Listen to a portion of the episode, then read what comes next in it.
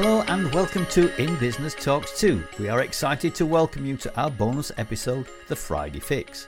We are your hosts, Tracy and Ian Earle, founders of In Business, a networking and business support community.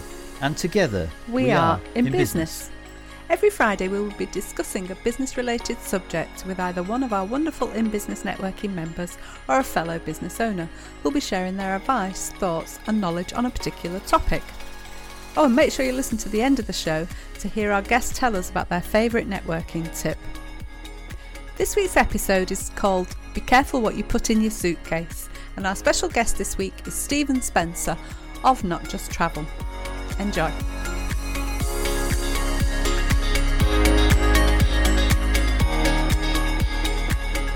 So, we'd like to welcome our guest today on the Friday Fix, and it's Stephen Spencer of Not Just Travel. Welcome, Stephen. Welcome, Steve. Good to have you with us today. Good morning, Tracy and Ian. Yeah, good to be with you, you guys this morning. Tell us a little bit about about what you do. Uh, my wife Debbie and I, we are travel franchisees, and our parent company is Not Just Travel, who are based in Bournemouth. We're over 500 now fellow franchisees like ourselves. Um, and we are affiliated to Hays Travel, so they are the UK's largest independent travel agency, uh, and everything that we sell and process is straight through the main Hays system. We've got access to the whole of market, and we've got a great support network behind us as well. So we'll start with the first question basically. What problems then do you envisage or anticipate are likely to be happening for people going forward? Because it's a bit tricky with the holiday industry at the moment, isn't it? So what's what's your thoughts on what's going to be happening? Trick is um, putting it mildly, and to be honest, this last 12 months has been, you know, it's been something that yeah, we could never have envisaged. Nobody did. And then also we've got the Brexit factor as well in the mix, which has create not problems, but just things that people need to be aware of. Um, so I think the Brexit one is probably the first one to touch on, and that is to make sure that when you do go abroad now into Europe, make sure that you've got six months validity on your passport at the date of return. Uh, that is now a requirement. It's always been a requirement for most other parts of the world, but it's not been in Europe. So that's one thing that we do stress to customers who are booking. The other thing, the EHIC cards, which were the little uh, blue insurance cards oh, yes. that gave yeah. you uh, local cover within Europe, they are no longer being issued. Now, if you do have a an EHIC card that's still valid, that will still be honoured you know once it expires, that's it. You won't get uh, you won't get another one. But again, uh, what we always stress to customers as well. Many people think, oh, I've got an EHIC card. That's okay. I don't need to bother with insurance. That's not not the answer. Please, please always take out adequate travel insurance for your trip. Now, it depends what what type of trip you're doing. But what we tend to advise people if if they're travelling several times a year, you know, some people do. You're probably better getting an annual travel insurance policy because this will provide better value for money. You need to make sure that you're honest with them at the time of you know taking out the policy if you've got any underlying conditions or you're on any medications you need to declare those otherwise if you have an incident and it's related to something you've not declared, you might find yourself not covered.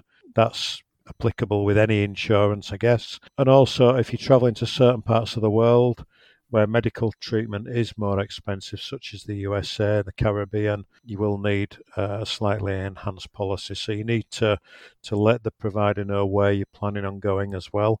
Um, to make sure that the cover that you get is right for you. Finally, on the insurance thing, if you're doing anything hazardous while you're away. I, I don't know if you're going uh, whitewater rafting or or even if you're just going on a skiing holiday, you need to make them aware of that as well because that does have different levels of cover and different requirements. So that's the insurance part really. At the moment we've got COVID. Uh, you know that's a big issue. That's created uh, untold problems.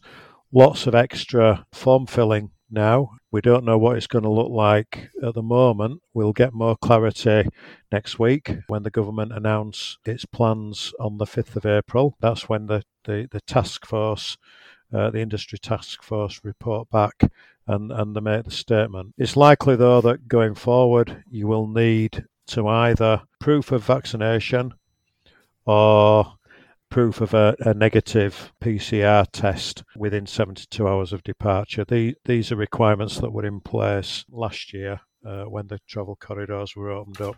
And we, we expect that something similar will be introduced again for the new rules when when they do when they do come in.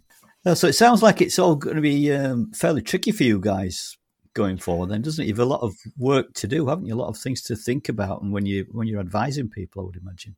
Yeah, I mean, it, it, it's just part of what we do, Ian. To be honest, you know, it's it, all part of the service. It's all part of the service, and it, it it's an ever changing uh, dynamic at the moment, and that's that's the thing. We we don't know what the rules are going to look like fully uh, until they are, you know, un, until they do um, release them. Uh, yeah. And it, there's been much speculation in the press about a traffic light system uh, where there'll be green, amber, and red. So countries on the green list will be fairly free to, to move between. Again, though, probably with proof of a vaccination or uh, a negative test. But they are likely to be countries where, you know, the population is fairly well vaccinated, such as a place like Israel, or where the prevalence of COVID within the population is fairly low. You're on about doing the um, proof that you've been vaccinated things. Do you think passport, passport, yeah, like a proof of vaccination passport or whatever? Do you think that's going to be happening? Do you think people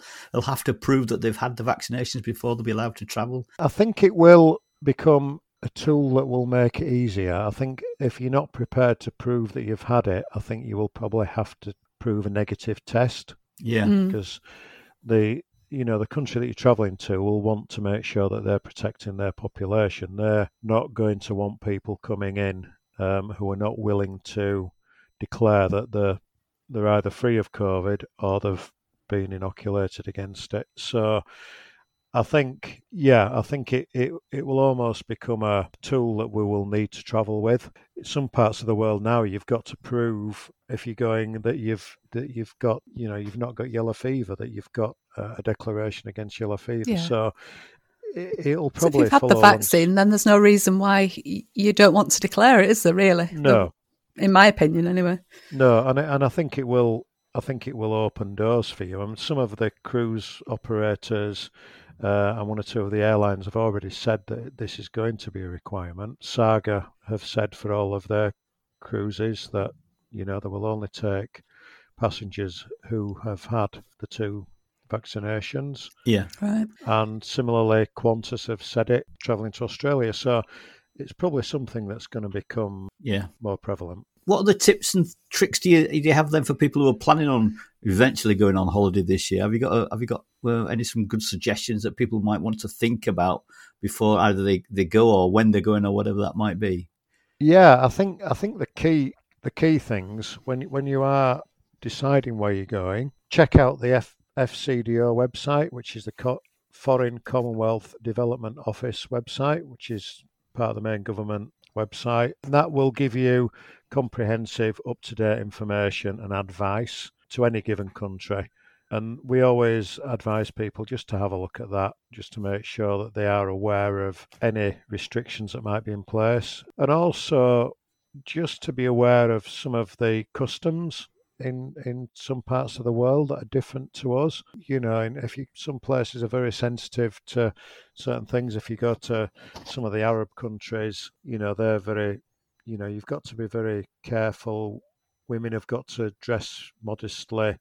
Um, you've got to avoid any public shows of affection when you're outside and things like that. Or, you know, you can't be walking down the street drinking alcohol. Well, whilst they do, many of them do tolerate alcohol. It's it's within the confines of a restaurant or a bar. But there are some great places to go. The Middle East is really popular. We sell lots of holidays to there. Uh, but we just tell people just to be aware, you know, that you're going into a, a, a different environment. And yeah. Uh, another another great tip is if you're going to Israel on a Saturday, that is their Sabbath. We'll find on a Saturday in Israel pretty much everything will stop. The, the, the public transport, even their own airline, El Al, the national airline, don't fly on a Saturday. You know, these are just things to be aware of. Also, a big one is industry protection, and that is the travel provider that you book with. Obviously, we hope you book with us, but if you go elsewhere, just be careful because the internet, you know, it's a great tool for, for many things now, and it's dead easy to book a holiday on the internet and dead easy to find out any information that, that you might want to, you know, you might need to know. But just check the small print with a, a lot of these uh, online travel agencies. Mm. Just make sure they're a member of ABTA. If they're not, then try and find out why not. It may be that they've fallen foul of the code of ethics around the refunds due to COVID. That's been a factor this last year. Uh, a number of companies had to resign from ABTA because they were not adhering to the, you know, the strict code of conduct around refunds. That's interesting. So you make sure you've got ABTA protection, and ABTA also protects the traveller uh, for land and sea arrangements if the if the travel provider failed. Uh, the other one is what's known as ATOL protection. Now that is uh, any holiday that's booked with an air travel element. So this is provided by the UK Civil Aviation Authority. And again, if the operator, you know, if the tour operator was to to go bust, it, it you are financially protected through this. If the operator were to go bust and you were overseas, they would make sure that you were repatriated. So these are things that people need to be aware of. Yeah. And everything that we sell uh, is fully protected. So we, we make sure of that for our clients. That's good to know. Yeah, and, and, and the other one, again, just going back to the immigration requirements, again, if you go into certain parts of the world, a lot of people don't realise that what may seem everyday medications that that you you take in this country over the counter medications might be uh, illegal in some parts of the world. All right. Can you give us an example of that one? Yeah, I mean, if uh, again, if again, if you go into Middle East or Greece, diazepam, codeine, and tramadol are illegal in those countries. Another one, if you go into Japan, Sudafed and Vicks, really illegal in Japan. Wow. Because they conti- they contain an ingredient called pseudoephedrine, which is a banned substance in Japan. Right. And again, if you go in um, Singapore, sleeping pills and any anti-anxiety pills or strong painkillers require a license there as well.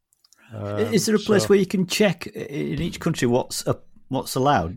Tablets or medication, should I say, rather than drugs. What medication are you allowed to take? Again, I would start at the Foreign and Commonwealth Development Office website, the UK one. If the information's not on there, there will be a link to the, the equivalent website of the country that you're visiting where you will find more details. Because potentially you could you could take these things in quite innocently, couldn't you? If yeah. it's normal medication to you in a box, you know, that you just take every day, then you could take them in quite innocently and be yeah.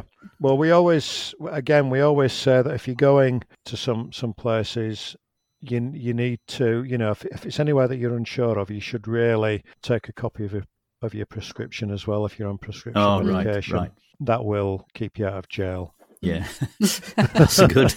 but yeah, and, and another one again, going back to Singapore, chewing gum in the street is illegal. Also, if you're going into Mexico, vaping is big no-no in Mexico. So if you've got a vaping canister or any liquids, they're a banned substance. So we always advise customers going to Mexico to give up smoking or give up vaping. if you're a vapor, don't do it. And then on the reverse side of that, of course, if you're coming back to the UK, there'll be, there'll be medications and, and some drugs that are maybe permissible in some parts of the world. I mean, yeah, cannabis now seems to be uh, allowed in certain places, but don't try and bring that back into the UK with you. You know, you've got to look at it both ways. Yeah. Hmm. Oh, interesting. The other one as well is packing. When people are going away, we always say, you know, just particularly on the the European uh, routes, many of the airlines now are very strict on the on the weight limits for for checked checked in luggage. So, do you need to take beach towels? They're quite heavy. The hotel you're going to may well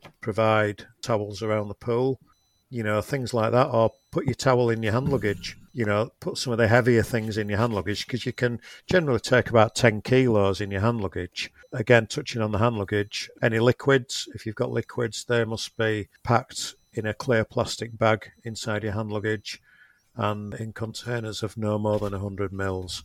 Um, so, again, if you've got sun creams and deodorants and shower gels, uh, make sure you pack those in your in your suitcase to go in, Yeah. in the aircraft hold. Another top tip. Another another top tip really as well. Always make sure you pack a change of clothes in your hand luggage. Don't get caught out as I once did.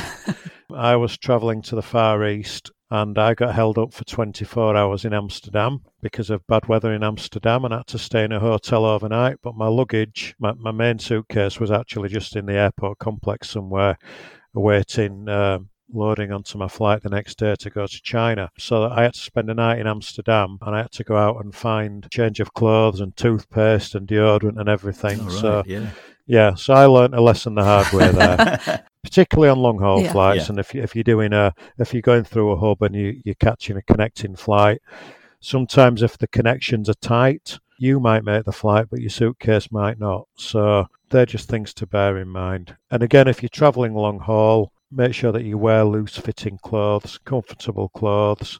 You do tend to swell up a little bit on a long haul flight. So again, loose fitting, comfortable shoes. Wear compression shot shots, socks, even you know, just to just to try and avoid any any blood clots, and, and just keep moving around as much as you can at, at, at fairly regular intervals. Just even if it's just to stand up and stretch your legs, and you know, drink plenty of water. Go light on the al- alcohol as well on a long haul flight because um, that does dehydrate you even more. The key is to keep moving, you know, and, and try and stay comfortable. Many airlines will provide you on a long haul flight with a little uh, complimentary pack containing a pillow and an eye mask and maybe some uh, earbuds and things like that so you can help you to try and get some sleep. Jolly good. That's some great advice there, Stephen. Yeah, so top um, tips there. Thank you. Yeah. we're all looking forward Yeah. to getting back on, on a plane or a boat or a, a train, anything, aren't we? Just to, or to get away. really. Yeah. Absolutely. I mean, yeah. I,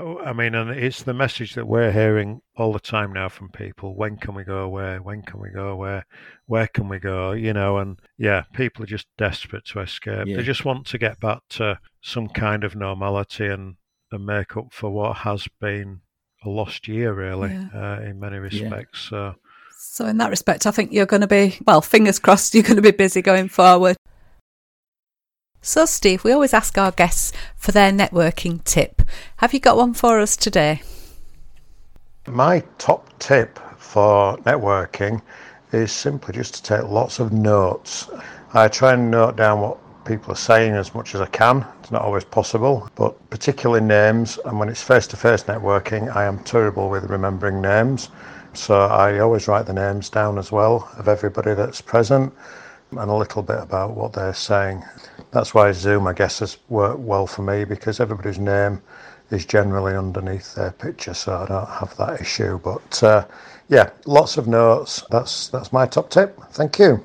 If people want to get in touch with you, what's the best way to do that? The best way is to email us, which is deborah.spencer at notjusttravel.com, or they can call us on 07939 110039. And we also ask people to look at our website, which is um, www.deborahspencer.notjusttravel.com. On there, lots of tips, some blogs on there, and also lots of offers as well. Are you also on LinkedIn as well, though, Steve? Yes, I'm on LinkedIn. Yep. Yes, you're always putting tempting offers on LinkedIn, which make me quite jealous. And we're, and we're on Facebook as well. The Facebook page is not just travel, Steve and Debbie. Right. Okay. Well, what we'll do, we'll add all these links in anyway to the show notes. So if people do want to get in touch with you, Great, thank you. Yeah, we put lots of offers on there, and a lot of the offers that we do get are trade only as well. You know that they are very specific. sounds good. Sounds Brilliant. Thank you very much good. for Yeah, that. thanks for those uh, tips. Yeah, it's been useful. no. I'm sure people will find all those extremely useful. If uh, yeah, some stuff in there that I didn't know. No, I didn't realise as well. So that's pretty good, is that? You know, thank Mm. Yeah, you for that, uh, Steve. Yeah, definitely it's, um, it's so. been been good. Yeah, so thanks for joining us. No, th- Yep, thanks for being with us. Yeah, we thanks we've enjoyed our chat and um, take care. Take care. We'll see, you soon. yeah, Bye, Steve. Thanks for Bye, having me. Steve. Yeah, thank you. Bye bye. We're almost at the end of this week's show, but before we go, we are excited to tell you about our In Business Talk 2 episode this coming Tuesday. Our special guests on next week's podcast are Steve and Joanne Clayton of Data Bubble, and we're really looking forward to speaking to them and digging deeper into their experiences as a business couple. And if you'd like to know more about in business networking, then please go to our website. The details will be in the show notes. Thank you so much for joining us this week on In Business Talks to Friday Fix. We hope you enjoyed it. If you have, all we ask is that you simply tell a friend about the show. We'd really appreciate it. Until next time, this is Ian and Tracy, and together we, We are, are in, in business. business. Goodbye. Goodbye.